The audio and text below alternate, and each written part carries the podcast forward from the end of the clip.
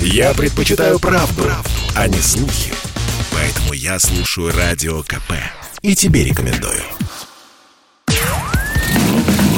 Под капотом. Лайфхаки от компании «Супротек». С вами Кирилл Манжула. Здравия желаю.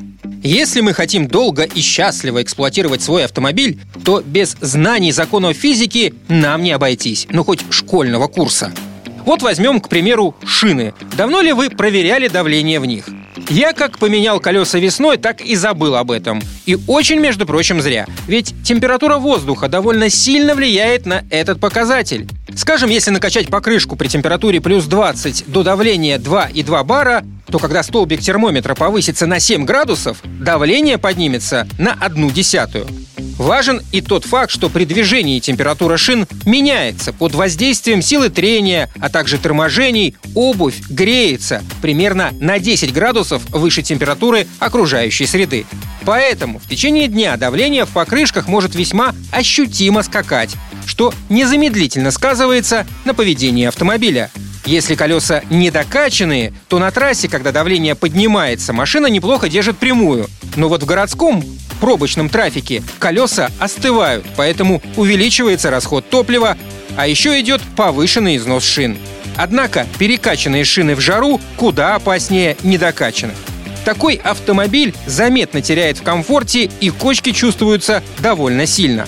В какой-то момент вообще возникает ощущение, что машина превратилась в табуретку.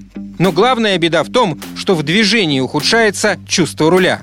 В экстремальных ситуациях, когда идет снос или занос, такой автомобиль может зацепиться за дорогу, а потом резко сорвется в скольжение, погасить которое очень сложно. С ростом давления растет и тормозной путь, ведь у перекачанных шин пятно контакта с дорогой уменьшается.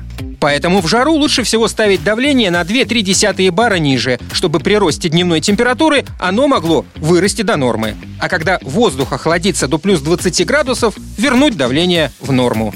И, конечно, чтобы не допускать перерасхода топлива, следить надо не только за давлением в покрышках, но и за здоровьем топливной системы. Время от времени ее надо чистить. Для этого отлично подойдут присадки Супротек Апрахим СГА для бензина и СДА для дизеля. На этом пока все. С вами был Кирилл Манжула. Слушайте рубрику «Под капотом» и программу «Мой автомобиль» в подкастах на нашем сайте и в мобильном приложении «Радио Комсомольская правда», а в эфире с понедельника по четверг в 7 утра. И помните, мы не истина в последней инстанции, но направление указываем верное. «Под капотом» – лайфхаки от компании «Супротек».